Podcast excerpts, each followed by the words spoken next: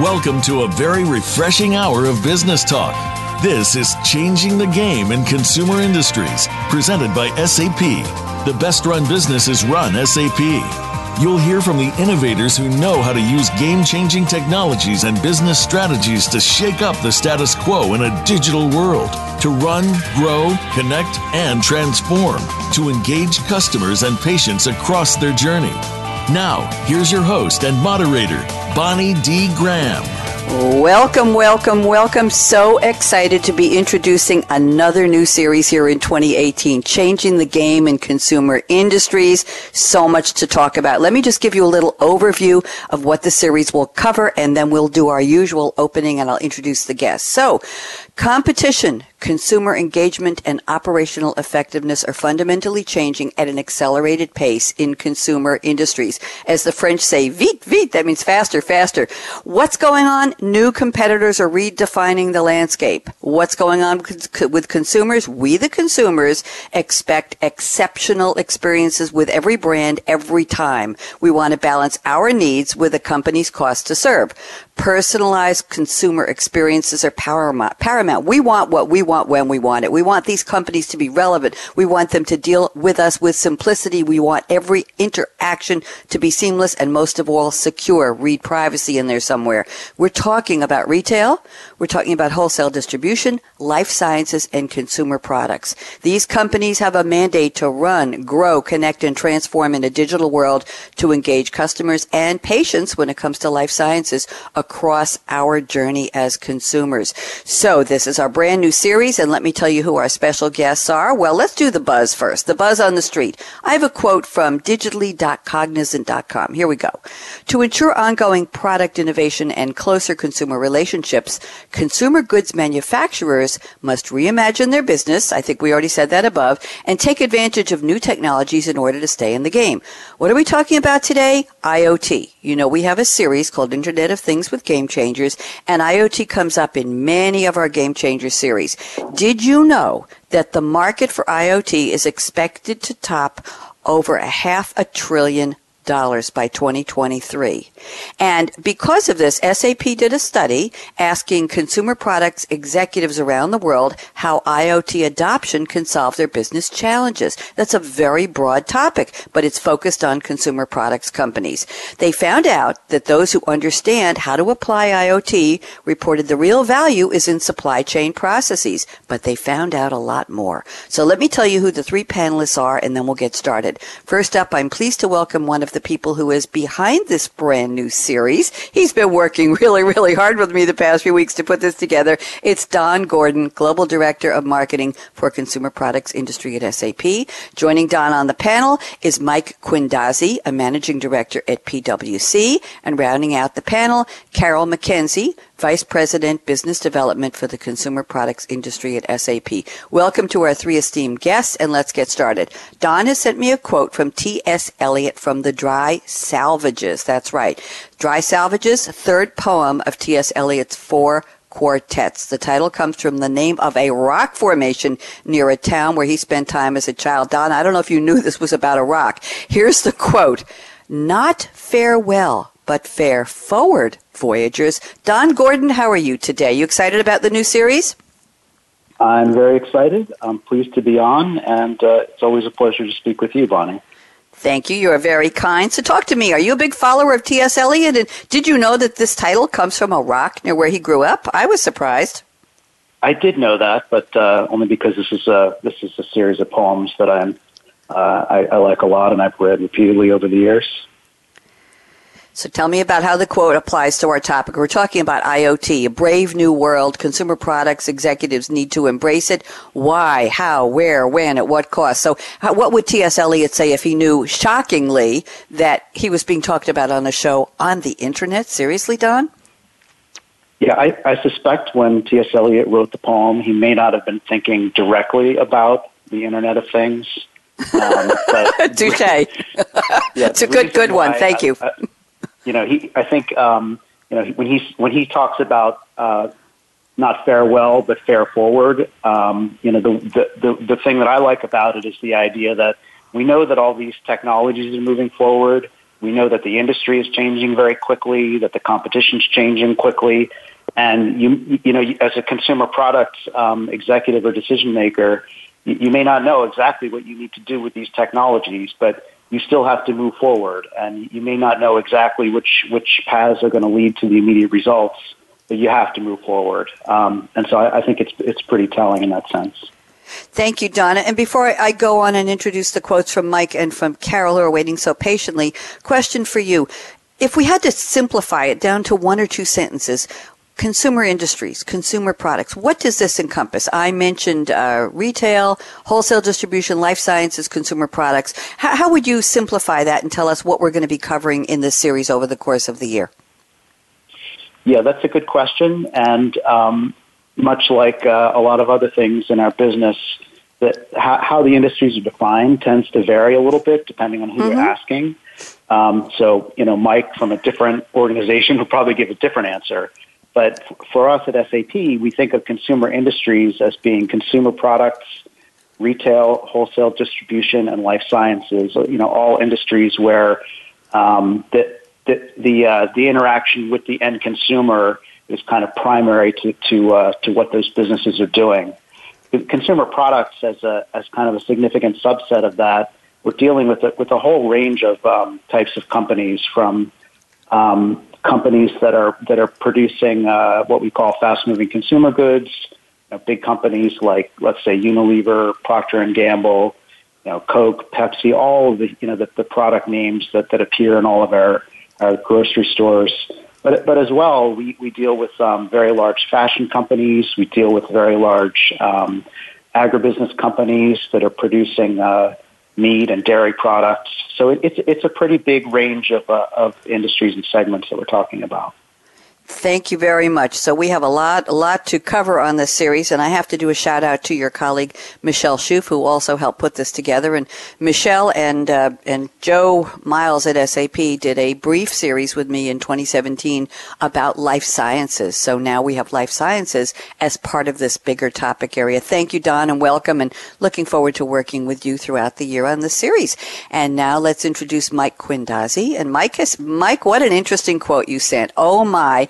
And I did a little digging, Mike. Let me read the quote and then I'll tell you what I dug up on it and then I'll have you comment. Here's the quote. Humans are the lowest cost 150 pound, nonlinear, all purpose computer system which can be mass produced by low skilled labor.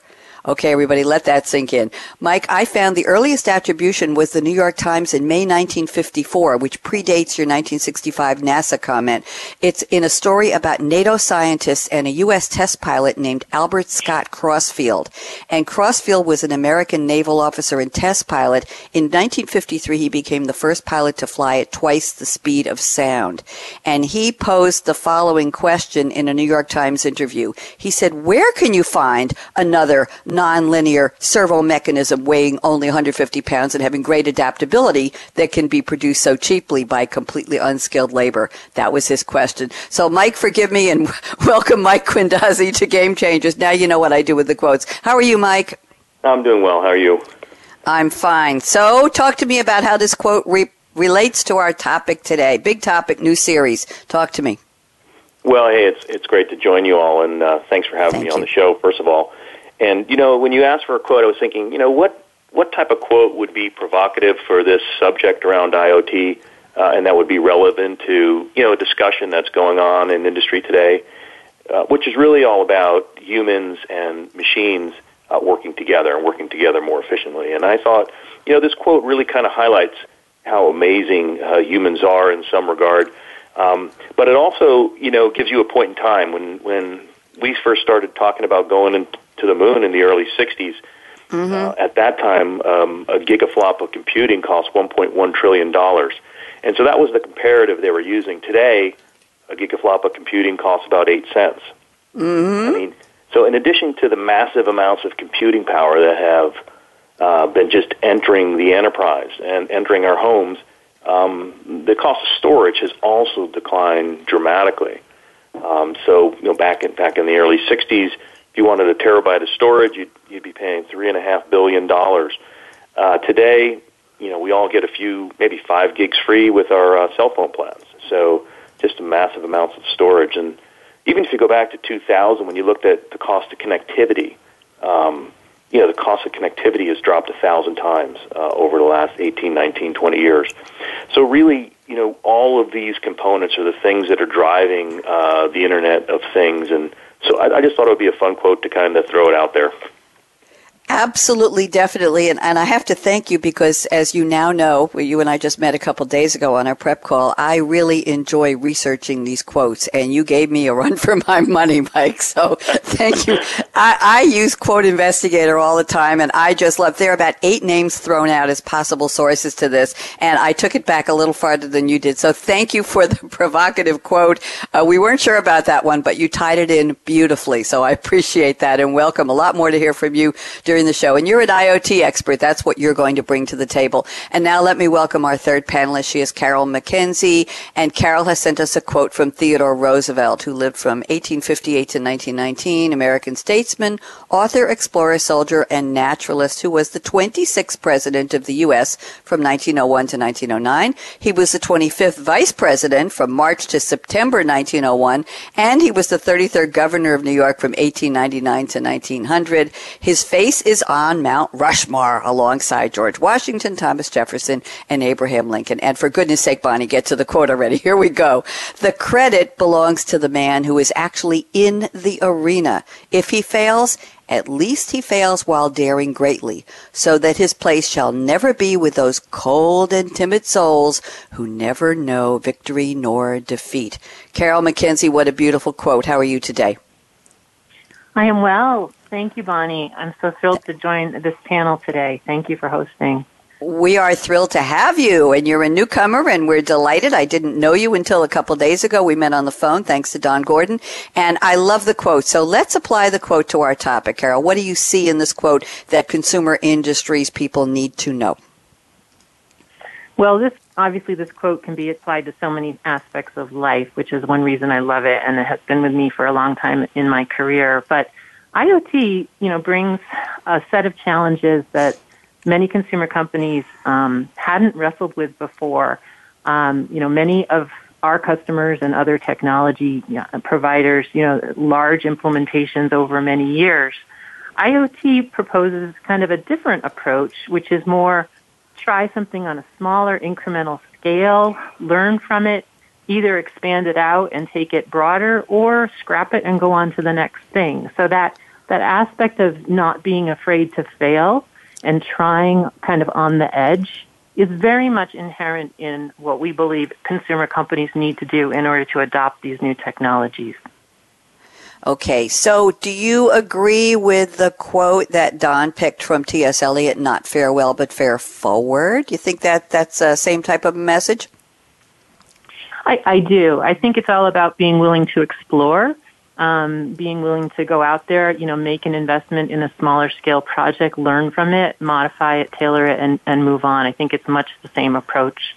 And um, many on the call, I'm sure, are familiar with design thinking, which is really mm-hmm. an adopted approach in general for a lot of these type of technologies to focus on a given persona, you know, that's living the pain within one of these companies figure out, you know, what an alternative solution is, and then put a small scale project in place, try it out, move it on. And tell me something, Carol. You brought up design thinking. We, we've had several series here on game changers over the past six years that focused on innovation. Design thinking, of course, comes up often and often and often. And there's a mantra: fail fast, fail often. You're supposed to learn from your mistakes. Is is that uh, an ethic or a, or personality trait that will fare well for, I'm using the word again, Don, fare well for people who are running these consumer industries companies. This idea that try it, you might not like it at first, you might have to retrofit or rethink it, but keep digging in, especially in the world of IoT, until you get it right. Is there that concept that it's okay to make a misstep and then come back and do it better, Carol? Absolutely, Bonnie. That's that's definitely what we're we're putting in place with our customers and, and trying to coach them to, to get more comfortable in that really new domain of, of smaller investments, you know, that show um, maybe smaller scale results than they're used to, but then, mm-hmm. you know, mm-hmm. how do we take that more broadly? So it's definitely inherent, we believe, in the adoption of these type of technologies. Thank you very much. Appreciate that. Don Gordon, we're going to have a little storytelling fun now, circling around the table to you. And Don, this is a standard element here on our Game Changer shows. It's called What's in Your Cup today. So I have two questions and then we'll follow up with Mike and Carol. Number one, where are you calling from? You don't have to give us the Google map coordinates of the roof of your house or your office. Not quite that personal. And then we'd love to know, what are you drinking today that makes you smile and makes you really energized to talk about this topic? Or what did you have over the holidays? What it was in your cup that really made you happy. Don Gordon. Yes, um, I'm calling from the great city of uh, Philadelphia, where we're all getting, needless to say, very excited about the, uh, upcoming Super Bowl. And oh, yes. currently, I'm drinking um, from one of uh, a Yeti mug, which is one of our Yeti is a, a great um, company that's actually one of our clients that makes these amazing cups that keep drinks either either hot or cold for for seemingly endlessly.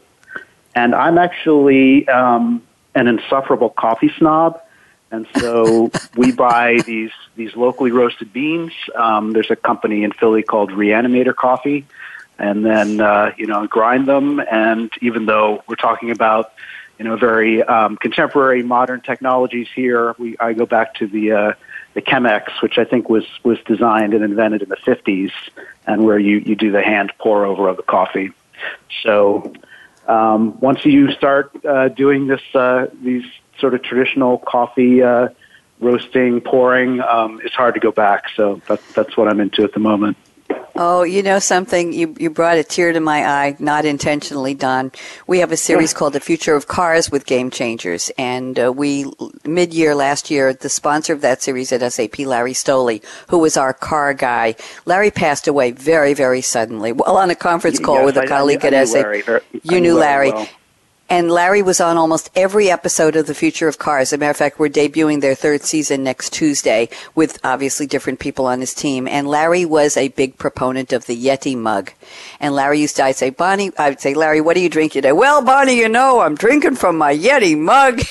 it was, you're the first one to mention it since then. So pardon me for the little trip down memory lane. And, and we do something called Express Radio where we take a uh, previous episode that's been live and then recorded and we do uh, audio clips from it to create a three minute highlight reel, if you will. And I picked one a couple of weeks ago from Larry. He was on that show talking about his Yeti mug, and it was oh, uh, it was quite a hardship. So I, am delighted that you mentioned the Yeti mug because you bring back wonderful memories of Larry. Forgive me just for that quick pause and trip down memory lane. Mike Quindazzi, I'm sure you're not going to make me cry. Mike, where, I don't know though. Mike, where are you calling from and what would make you very, very happy if it's not in your cup right now? Go ahead, Mike. Well, uh, I'm calling in from Los Angeles and uh, last night we had a 4-0 earthquake. Um, so that was a lot of fun. I mean, temperature oh, should be around 70 and sunny. But um, I figured, hey, if the earthquake didn't make me jittery enough, maybe I needed an energy drink this morning. So that's what I'm drinking. What kind of energy drink? Uh, you're allowed to give us brand names if you want to. So, what, what are you, anything special you'd like to recommend? I'm interested. Well, this one's a rock star, and I'm not a big caffeine drinker. I like I've never really, I don't really drink coffee. Uh, I do drink teas, but you know, when I'm up late night finishing projects and I want to get a good jump start in the morning, once in a while I do have, you know, a little energy. So I had a little uh, Rockstar this morning. Just oh, it's called Rockstar. I thought you were saying this brand is so great we consider it a Rockstar. Thank you, very, thank you very much. Okay, I'm not la- I'm not crying on that one. I'm laughing. Thank you, Mike and Carol Mackenzie. We'd love to know where you're calling from and what makes you so happy in your cup today, Carol. I'm calling from the beautiful Centennial State of Colorado. I live in a Denver suburb. And um, my cup holds cinnamon apple spice celestial seasonings tea. Um, I have a personal history with Celestial Seasonings, which is now Hain Celestial, which is an mm-hmm. SAP customer. But I worked there um, in my career um, up in Boulder. It's a crazy, crazy, wonderful company, and if you ever get the chance, you should go because their founder actually created the herbal tea category in the mm-hmm. United States in the 60s, he actually went up in his VW bus, complete with um, flower power stickers, and collected herbs, and that began the herbal tea category in the United States. And we all love their products, so I'm passionate about Celestial, which is now part of Hain Group, Hain Celestial. Well, that that's a lovely story, and I'll tell you that uh, I I recently moved August 27th officially. I moved from Long Island, New York, to where I am now, Durham, North Carolina. And I had been producing and hosting uh, four TV series, original series that I created at PATV on Long Island. And in the building where our TV studio was housed, I believe Hain Celestial had a major presence there as well in the past couple of years. I never got a chance to, because I was always there in the evening to do my TV shows. I never got a chance to walk upstairs and see them, but apparently the uh, the directors of the TV studio knew them very, very well. So I guess that was a missed opportunity for me. Thank you very much, Carol, and uh, welcome. Glad you're here with us. And let's see, Don doesn't know me, Mike doesn't know me, and Carol doesn't know me. So what you need to know is they do not let me anywhere near caffeine or energy drinks on radio show days. Mike, that was for you. So I think you know why. I think you know why. So all I'm allowed to have is a glass of water, but I have a cool, clear mug. I brought my mugs with me from New York. Cool, clear mug, and I have a green straw today because even though we had eight inches of very heavy snow because I shoveled it last week and it all melted 48 hours later, which I didn't know was going to happen. It was 70 degrees here yesterday in Durham and it was 23 this morning. So I'm getting used to this weather system here where they say if you don't like the weather in Durham, wait 20 minutes or 48 hours and it'll be something completely different. So green is for the fact that the trees outside my office window here are still all green. So there you go. That's my that's my drink for today and you know where I am. We're having a very interesting opening to a brand new series. Very excited to introduce Changing the Game in Consumer Industries. It's big, it's broad, it's vast. People in that industry come from all walks of life. They're talking about retail and wholesale distribution, life sciences, consumer products. A lot to talk about. Today we're focusing on IoT Come on, you haven't been hiding under a rock if you've been listening to Game Changers for the past six years. That's the Internet of Things. What does it mean to consumer industries? Why do leaders need to be investing in it? Should they take small steps, as Carol Mackenzie just said, fail fast, fail often, but learn from your failures? Small investments. We have a lot more to discuss with Don Gordon, Mike Quindazzi, and Carol Mackenzie. I'm Bonnie D. Graham, and I plan to be after the break, so don't even think of touching that mouse, that app, that dial. We'll be back 90 seconds. You can count them with us. Aaron, out.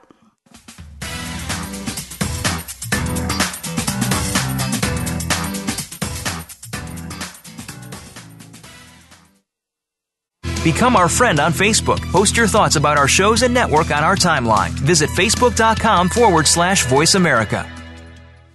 Power your digital transformation. Innovate with new technologies. Integrate them into your business and scale seamlessly as your company grows. Changing the Game in Consumer Industries brings you insights from the movers and shakers who are making this happen. We'll delve into global business challenges and cutting edge technologies to help you digitally transform for an improved focus on the consumer and the patient.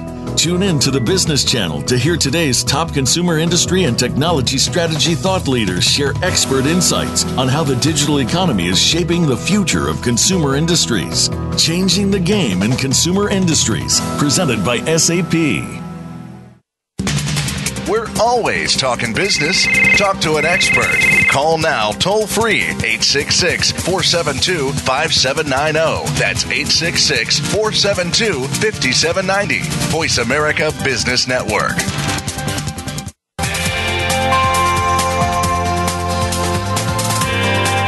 You're listening to Changing the Game in Consumer Industries, presented by SAP. Email your comments and questions to bonnie.d.graham at sap.com. And you're invited to tweet during and after the live show at Twitter hashtag SAPRADIO. Now, let's get back to changing the game in consumer industries. Indeed. And we couldn't have picked a better title for this new series because the game is changing in consumer industries, no doubt about it. My special guest, Don Gordon at SAP, Mike Quindazzi at PwC, and Carol Mackenzie at SAP. We've already introduced the topic, had some interesting quotes from the guests, and now we're going to dig deep and open our roundtable. Don Gordon sent me the following information before the show. Here's where we're going to start. Don said the following when you see IoT featured, for example, at CES, that's a Consumer Electronics Show, there's an enormous emphasis on consumer gadgets, smart speakers, wearable tech, and so on. But I expect that for the majority of consumer products companies, they will realize more value in IoT applied to operational parts of the business. Okay, Don, please tell us more. Yeah, well, one of the one of the things that's fascinating when you go out and, and do a study like the one we did, um, and I should say we we we went out to consumer products companies in, in five countries. So um, the U.S., the U.K., Germany, Japan, and India. So we really got kind of a well-rounded view. Um, one, we were really curious to find out where in their business or their organization they think they're going to get value. And as you mentioned, there's there's so much press every day of the week about um, you know devices like uh, uh, you know the Alexa, um, the smart speakers, the the Nest gadgets, which are all amazing, and we all love mm-hmm. them. Um, but I was I was actually surprised that when you look at what um, these companies think they're going to do or where they think they're going to get the highest value, they're actually much more focused on things like quality control across the um, um, the, the, manufacturing process, logistics, um, managing the distribution centers, uh, the transportation management. So all of the things that help consumer products companies get the products made in, a, in an efficient way um, at high quality, help them to get to the right place at the right time in ways that uh, you know they're their customers and, their, and the end consumers end up being satisfied.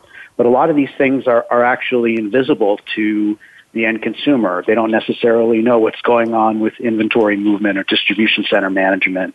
But in fact, a lot of these companies expect that that's where they're going to realize the value. Okay, and is this a revelation to them, Don? Is this something where they're saying, "Aha! It's not just about the cute little gadgets. There is there's a very big business side of benefit there." Just just a question before we move on. I I think that um, I think that there you know it, it, there's there tends to be some some difference. I mean, there's differences from from country to country um, depending on how mature some of these companies are in terms of, of, of optimizing these different processes.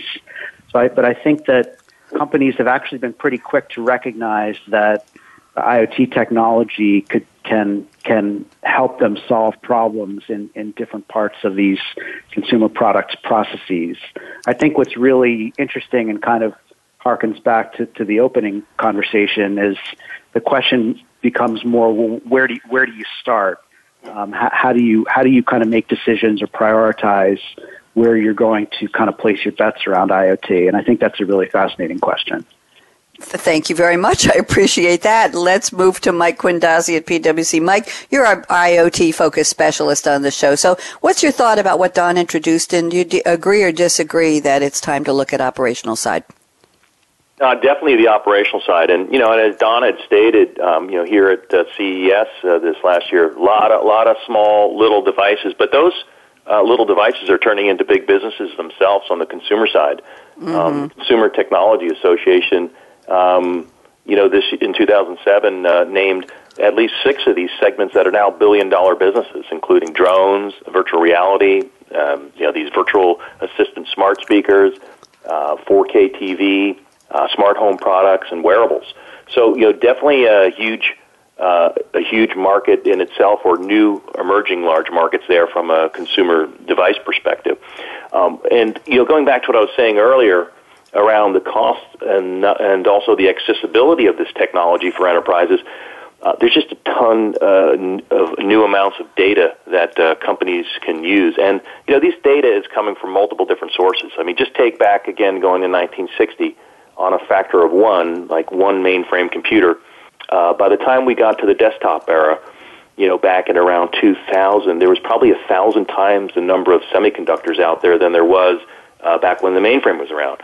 In the mobile era, we had 10,000 times the semiconductors. In the IoT era, we have a million times the amount of semiconductors out there that are collecting data from all different sources. And these these data sources are um, creating new and interesting ways for organizations to do a lot of different things. You know, back uh, a decade ago, when I was working with a large a consumer products company, you know, was working on some marketing return on investment, working on some price elasticity uh, programs, and you know, the data sets that we were using were rather structured and rather limited. And our ability to analyze those was, you know, basically through statistics, either using regression analysis or some Bayesian equations. And today, I mean, that whole approach has changed um, because the amount of data that's out there and the sources of data and the types of data has just changed dramatically. So in the past, there was only certain people who had access to data sets. Now these data sets are also more available to more people. And this data is coming uh, not only from the traditional sources, but also from social media, from these wearable devices, from geolocation, from mm-hmm. these personal digital assistants, from other things in the connected home, um, more uh, more digitized information coming from websites and marketing campaigns, uh, beacons, and so the list kind of goes on and on and on. And the, the, the ability for enterprises today to kind of make sure that they are engaged in the IoT ecosystem and that they're looking at their data uh, not under their mattress, but uh, in an environment on a platform that you know has some uh, emerging technologies around it that can help them analyze this data and find that nugget of gold in the data that's going to be able to help them monetize that that data. Um, so, you know, not only is this data going to be important, it's important for companies to not think that if they're not in a digital industry today, that they necessarily have to jump to an adjacent SIC code. I think they need to think more around the digitization of their organization, um, much more around working on their core competencies, working on uh, their existing ways to play in the market, and leveraging it from just looking at their product as a standalone product to a mm-hmm. product that has some digital support around it, uh, selling and servicing it, to a product that has some digital value add built around it, to eventually where a lot of companies are moving now is their product as a platform or as a service. So, uh, as Don was saying, I agree 100%. Massive shifts in the market. Thank you very much. And I'm going to come back after we get Carolyn on this and, and, ask about a culture question of how, who is poised or positioned to embrace this mindset shift that you're talking about, Mike. Carol Mackenzie, love to get your thoughts. Don opened a very interesting topic. Mike has added certainly some provocative thoughts. Carol Mackenzie, what would you like to add? I, I agree with both both my pa- joint panelists here. I mean, at the end of the day, we're talking about two fundamental kind of aspects here. One is the devices that are collecting the data and now it's all real time. So when it happens, that's available. And if you believe the numbers from Gartner or IDC, there will either be 25 billion things by 2020 or 30 billion things that are, are now in a smart time mm-hmm. fashion transmitting their information. But then it's only as good as taking that and using it, right, for new and better business insights, pr- processing and visualizing that data. And Bonnie, I just I think it's a good place to mention a great example of this is um, an energy drink provider that it happens to be an SAP customer. Um, Rockstar, I believe, is a Coca-Cola product, but in this case, it's Red Bull. Everybody knows Red Bull and their crazy marketing, but they're on the leading edge here. And for example, they manage coolers that are in mom and pop retail shops in in the grocery uh-huh. stores. We've all seen the Red Bull kind of countertop coolers or the big ones that stand up as big as a vending machine. They're managing a million coolers in 160 countries around the globe. Mm-hmm. So we've worked with them in a very exemplary example, I think, here that, that kind of can level set everybody to understand what we're talking about. So what they now have is a global view of these million coolers that they see out of their um, site in California that manages this. It, it has the um, elect- electricity indicators to know that every cooler is on, so to speak. It has mm-hmm. temperature information to know that it's at the right temperature. Inventory information to make sure the products are in there because if you miss that opportunity, they're going to go grab the monster or the other product and also indicators that say how many times the doors are open or closed on those coolers. so they're taking I need one of those for my refrigerator, Carol. well, Bonnie, the Samsung smart refrigerator can do that today, actually. So, but but all that uh, in and of itself is not important, right? It's it's what what are the indicators yes. then that show up from that? You know, how can we yes. send out a notification to the store manager that the door is open and it's the temperature is reducing you know, in Des Moines on Main Street kind of a thing, right? I mean, you begin mm-hmm. to understand that this visibility can, can transform managing your business and ultimately making the customer happy, making sure the product is there when they want to grab Sure. it, and driving down the operational costs for the consumer products manufacturer. And that's really what it's all about. And I have to tell you that there's a Red Bull stand up retail store floor cooler for sale, and there's a YouTube video all about it. I just found that when I was looking it up, Carol. So if anybody wants one, you can have one. Thank you very much. Don Gordon, you started this part of our discussion. Anything you want to add about what Mike and Carol, who are both very eloquent and obviously very, very well informed, anything you want to add about what they added to your conversation? Yeah, I think it's um, I, yeah, I love the Red the Red Bull story, um, and uh, k- kudos to Mike for being able to uh, to drink those types of beverages. Personally, I can't go I can't go stronger than coffee. Um, doctor's orders, but basically, um, I think it's really fascinating to look at that kind of convergence of these um, these devices, like the you know Mike was mentioning the you know the, the drones, for example, and then these operational um, kind of challenges that different companies have. So, like another story, which I think is is, is really fascinating, is we're working with um, some of the the, the companies that uh, that that that grow. Um, uh, at, at very large scale. For what one is a is a company that produces palm oil, and so um, what they've done, and, and typically something like palm oil production has been very very labor intensive.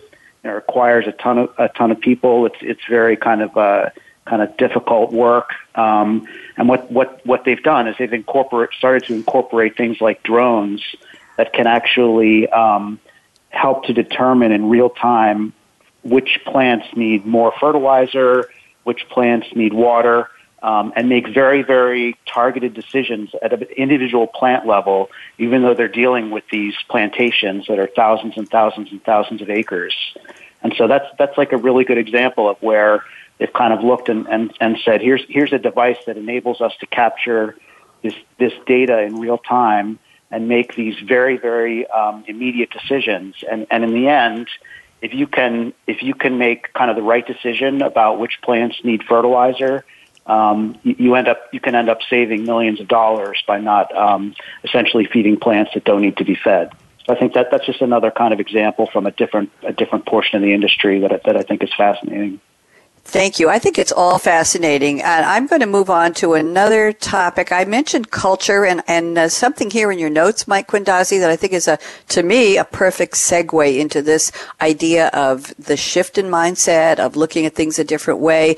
Uh, one of my questions for the panel would be if, if people who attend CES or know about CES and are looking at it from a perspective of, gee, those are really some cool gadgets. What do I want in my house next? And then they go to work and say, gee, how can those cool gadgets impact what I'm doing at work in my company, my industry, my business, my future? Uh, and, and maybe there's a, a trying to find a way to link the personal side. I think we've already discussed this to the business side, but let me read something here. Mike says, building up IoT and IIoT. I'm going to have you explain that term for us, Mike.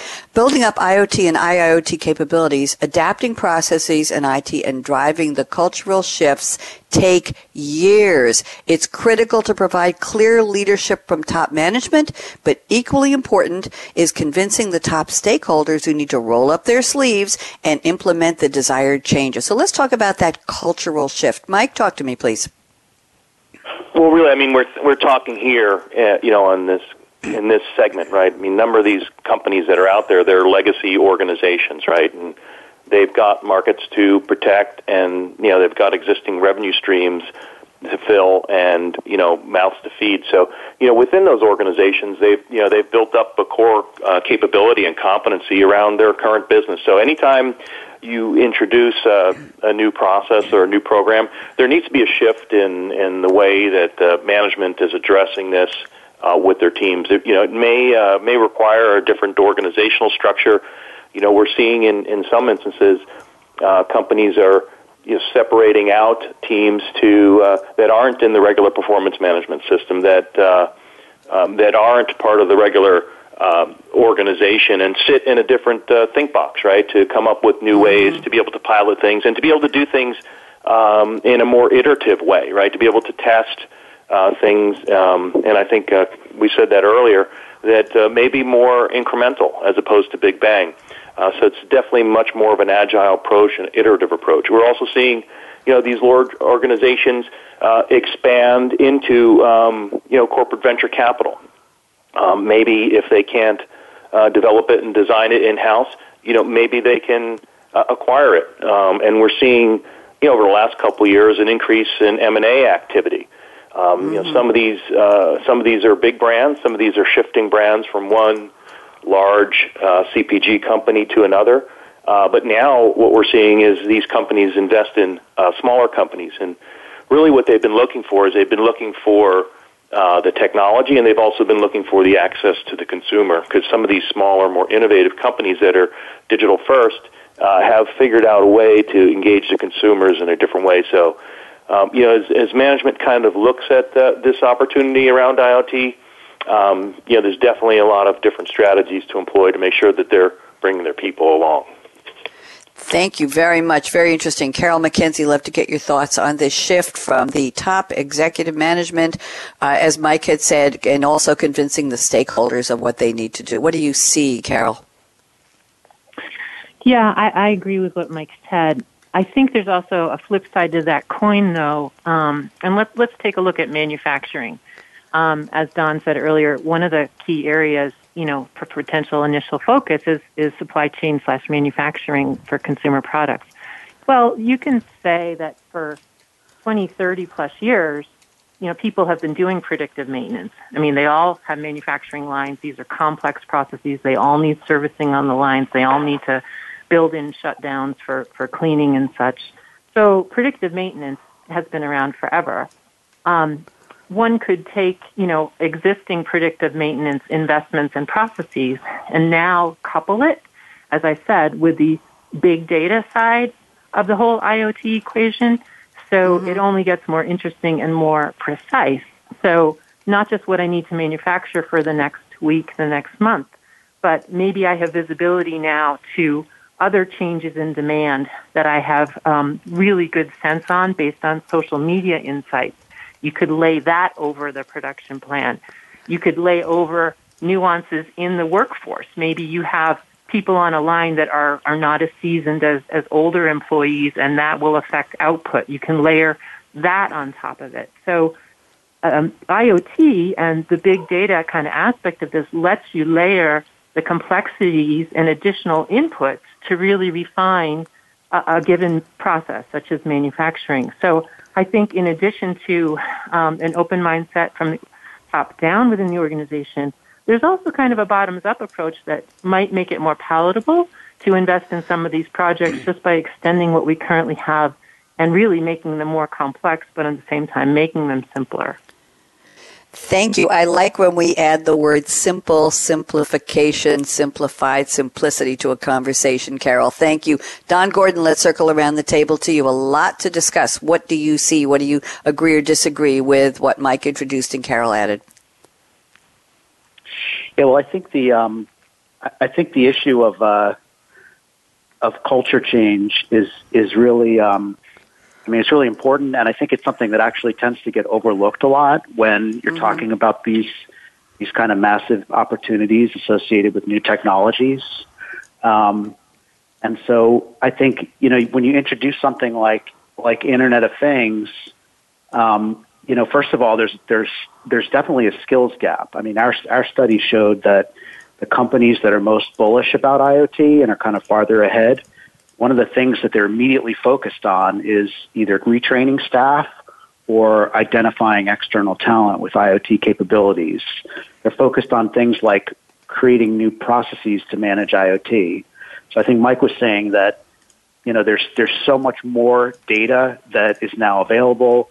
You know, the more you kind of in, in, inject either these devices and sensors, um, you, you get this kind of geometrical increase in the amount of data.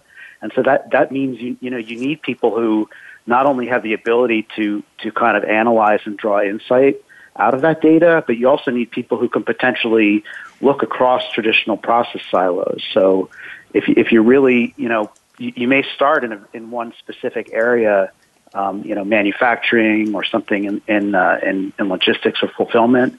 But I mean, the the end game with with IoT is to be able to to look at, at data that's that's flowing from from across these different processes.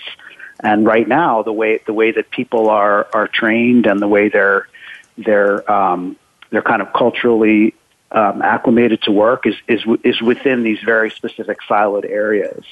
And I think you know with with IoT, it's going it's going to require this cultural shift and skill shift where people have the ability to see this this much bigger picture and think about decisions that can be made all across the the uh, the, the value chain. Thank you very much. Mike, you started this. Would you like to wrap it up? And I want to ask you to do it quickly because there's one part of Carol's notes I really want to introduce before we go to our crystal ball prediction. So, Mike Randazzi, anything you want to add?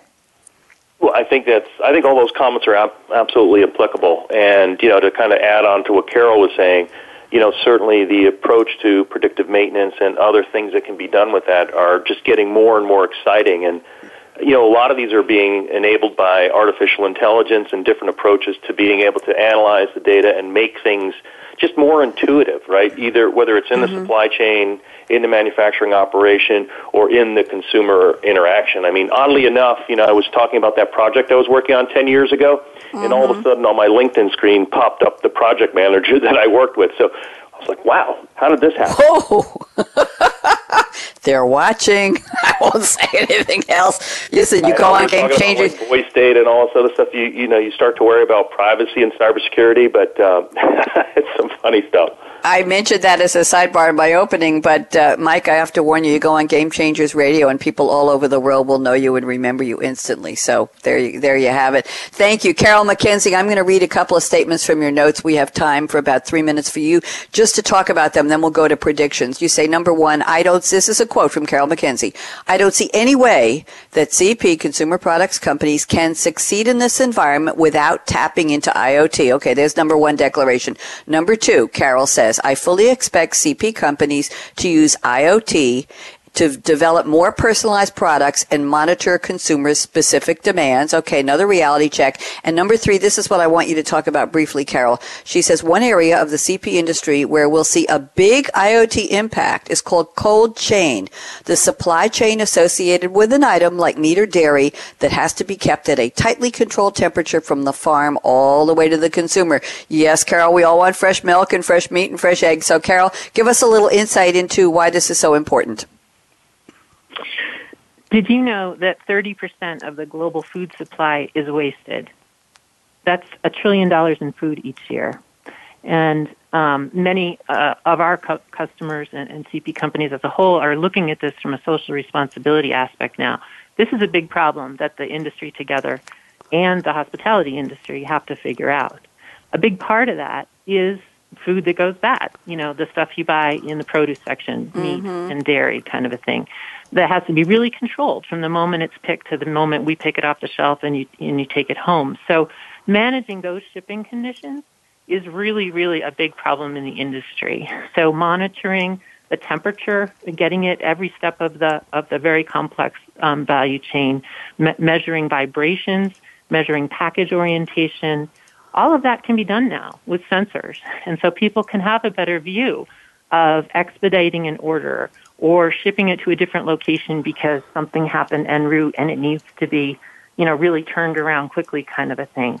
We're working, one of our customers is a, is a major meat producer based in Canada, and they're working with us in an IoT initiative to better manage the chickens that they bring in to be processed because there was so much loss in the live chickens and they had no control or visibility in getting it to the processing plant. So I think the implications for this, you know, transcend to the global scale. And ha- we have a real responsibility as industry leaders to do something about this with our customers. I think the other aspect of this that um, IoT plays a big role in is a blockchain type initiative for food mm-hmm. safety and recalls management. Certainly, IoT data that's shared in a blockchain type of mechanism can only help better manage and tightly control if something has to be recalled, and that's a huge, huge cost, about 10 million in direct costs in the industry per year. So cold chain and food safety recalls, terrific use cases and scenarios for a place to start. um, if a company is considering what do I do, where do I go first. Thank you, Carol. Very interesting. Don, we have so many interesting threads here in the conversation for you to use to plan your next episode here on Consumer Industries. Just a note, just a sidebar to, to the producer. So, Don Gordon, we have circled around to you. I give you exactly 60 seconds. Use them well. What is your prediction as you look into the crystal ball? Let's focus on 2020 or later because it's ah, almost here. We've been talking about it for decades. As Barbara Walters used to say, 2020. Maybe she still does. Don Gordon, predictions, 60 seconds. Go ahead. Yeah, well, I think um, I think we're you know one of the things that that that we'll see um, with this IoT ecosystem and with all the innovation is that right you know right now we're in this cycle where there are all of these companies that are that are focused on producing different devices um, that are capable of, of of gathering data and being useful either in these in these sort of um, you know large organizations and and in their kind of production environment, or you know individuals in their homes who are you know looking for a way that they can they can kind of voice activate and and order something just by saying saying what they want. Um, but I, I I think that that what's going to happen over the next few years is that you know you, you you'll start you'll start to see some some sort of big you know sort of consolidation in terms of, of key winners emerging. And I think this is true in terms of the, you know, the, the devices because, because you when you, when you have a device and there's, and there's data flowing through it, it's really not so much about the device. It's, it's about the overall platform that you build and the ecosystem of different, um, either product providers, um, you know, uh, uh, telecom, uh, different types of partners who, who, who are, who are engaged in the ecosystem and so you, you can't really have, the market won't won't endlessly support um, you know multiple multiple platforms. And so I guess this is a long-winded way of saying that that we're going to see that the, the, the companies that that have moved quickly starting now and started to um, think about how they can use IoT and started to think about how to build the ecosystem that they're going to work with. Uh, by the time you get to 2020, those companies are going to have a very significant head start. Thank you very much. We have 60 seconds from Mike Quindazzi and only 60 seconds. Mike, use them well. Go ahead. Well, I'll say while tomorrow is uncertain, certainly the future is going to be different. You know, we're seeing new products and new business models evolve at an increasingly fast pace. Uh, we're seeing, you know, as Carol was mentioning, more intuitive and predictive opportunities. A lot of these are becoming democratized. They're in the digital cloud. These are available as a service for enterprises to take a look at. Uh, these uh, predictive clouds will, you know, not only match uh, workers with employers, skills with demand, but also capital with innovators and consumers with suppliers. When you take a look at the Amazon uh, Go store that was uh, recently uh, opened in Seattle after a year after its introduction, and you look at the Aipoly introduction over at CES, I mean, the ability to kind of not only create a seamless checkout in the retail environment, but also to kind of map behaviors uh, through video and through sound and through uh, sensors is just unbelievable. Uh, and you know, the last thing I'll kind of end with is, you know, sometimes the data that you're getting may not be the data that's the most valuable. You know, a few years ago, I worked with a company that was doing some predictive maintenance on some farming equipment, and you know, rather than just telling you know the operator when to change the oil, they figured out they could predict crop yields based upon how often the machines were running, and that data actually became more valuable uh, to the commodities market uh, rather than to just fixing the machine. Thank you very much, Carol. I saved. Oh, Carol, I've got about 45 seconds for you. Let's get your prediction in before we close. Go ahead, Carol. Thanks, Bonnie. Um, I warned you. said, technology stops being technology when you stop wondering how it works. And I think that we will see the um, uh, we will see the fulfillment of what I call the replenishment economy, where we'll be comfortable in our houses with our devices, replenishing our stuff. I mean, we can see it already. There's a smart Samsung refrigerator that can reorder what you need in your refrigerator. But as all these devices are going to be talking to each other, and we're comfortable with that, we don't even think about it anymore um, you know, you don't have to do a pantry restock on a Saturday anymore. Those days are really gone. I think there's a generation that will never know the type of weekend shopping that we've grown up with. So I think from a consumer goods manufacturer perspective, that means um, demand will be in some cases smoother and easier to um, to forecast, and we'll give them a chance to focus on more of the long tail products that are more customized for you and me, and to really personalize the experience in new and novel ways. Thank you, Carol. We've got to close. I want to say a special thanks. Don Gordon, wow, what a great debut. You really set the bar high for this series. I know it was work, but it was worth every minute of it. Glad we could do it together. Don Gordon at SAP, Mike Quindazzi at PwC, Carol Mackenzie at SAP. I'm Bonnie D. Graham. Thank you to our, our fearless engineer, Aaron, at the Business Channel. Here we go. Fasten your seatbelt. What in the world are you waiting for? Go out and be a game changer today. Signing off. That's the end of our broadcast week. Be back next Tuesday with more live Game Changer shows. Bye bye.